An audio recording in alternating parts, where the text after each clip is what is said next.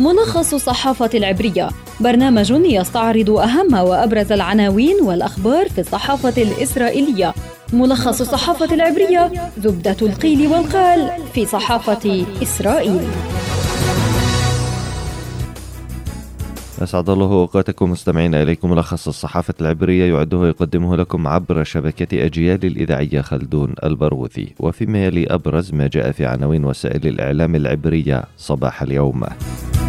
صحيفة هآرتس تعنون نفتلي بنت قد ينسحب من الحياة السياسية قريبا ودع لبيد بشكل جيد وألقى أوربخ وشكيد على قارعة الطريق.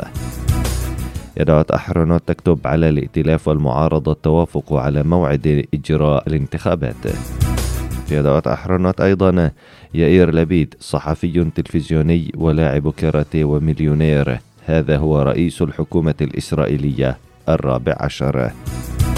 إسرائيل هيوم تكتب الانتخابات المقبلة قد تضع إسرائيل في دوامة سياسية جديدة. والبيان الصحفي المشترك لبنت ولبيد مؤشر على أنهما أصبحا معسكرا واحدا. في صحيفة معاريف العالم ينظر إلى الإدراما السياسية في إسرائيل على أنها خطر سياسي طويل الأمد.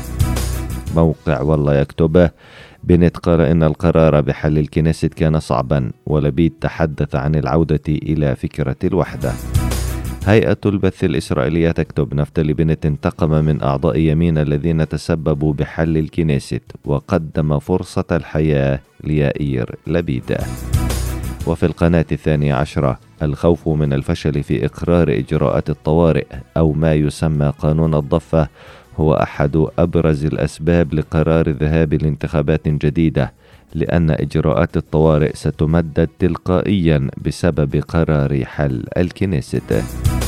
أما القناة الثالثة عشرة فتعنون من عيديد سلمان ورناوي زعبي ونير أوربخ وحتى قانون الضفة هكذا سقطت الحكومة. والولايات المتحدة تقول إن زيارة بايدن للمنطقة لا تزال قائمة. رغم قرار حل الكنيست في إسرائيل.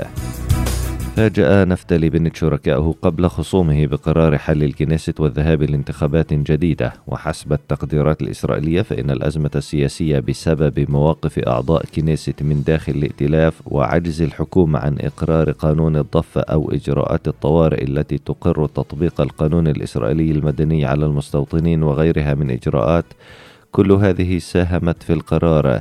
وأبلغ نفتالي بينيت يائير لبيد القرار قبل ساعتين من الإعلان عنه فيما لم يكن وزير الجيش بيني غانتس يعلم عنه.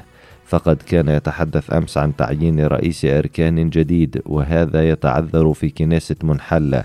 كما كان وزير المالية أفيغدور ليبرمان يتحدث عن إقرار الموازنة المقبلة للحكومة في مؤشر على أنه لم يكن يعلم أن الكنيست في طريقه إلى الحل أيضا. أما إيالة شكيد الموجودة حاليا في المغرب فقد أبلغت هاتفيا بالقرار.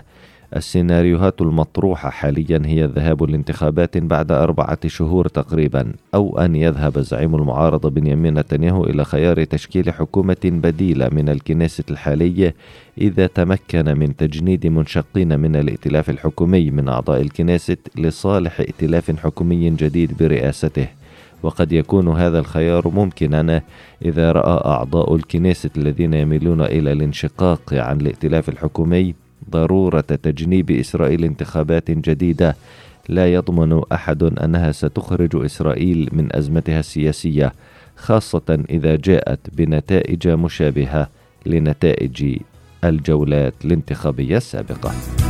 نهاية حلقتنا من ملخص الصحافة العبرية أعدها وقدمها لكم عبر شبكة أجيال الإذاعية خلدون البروثي تحياتي وإلى اللقاء.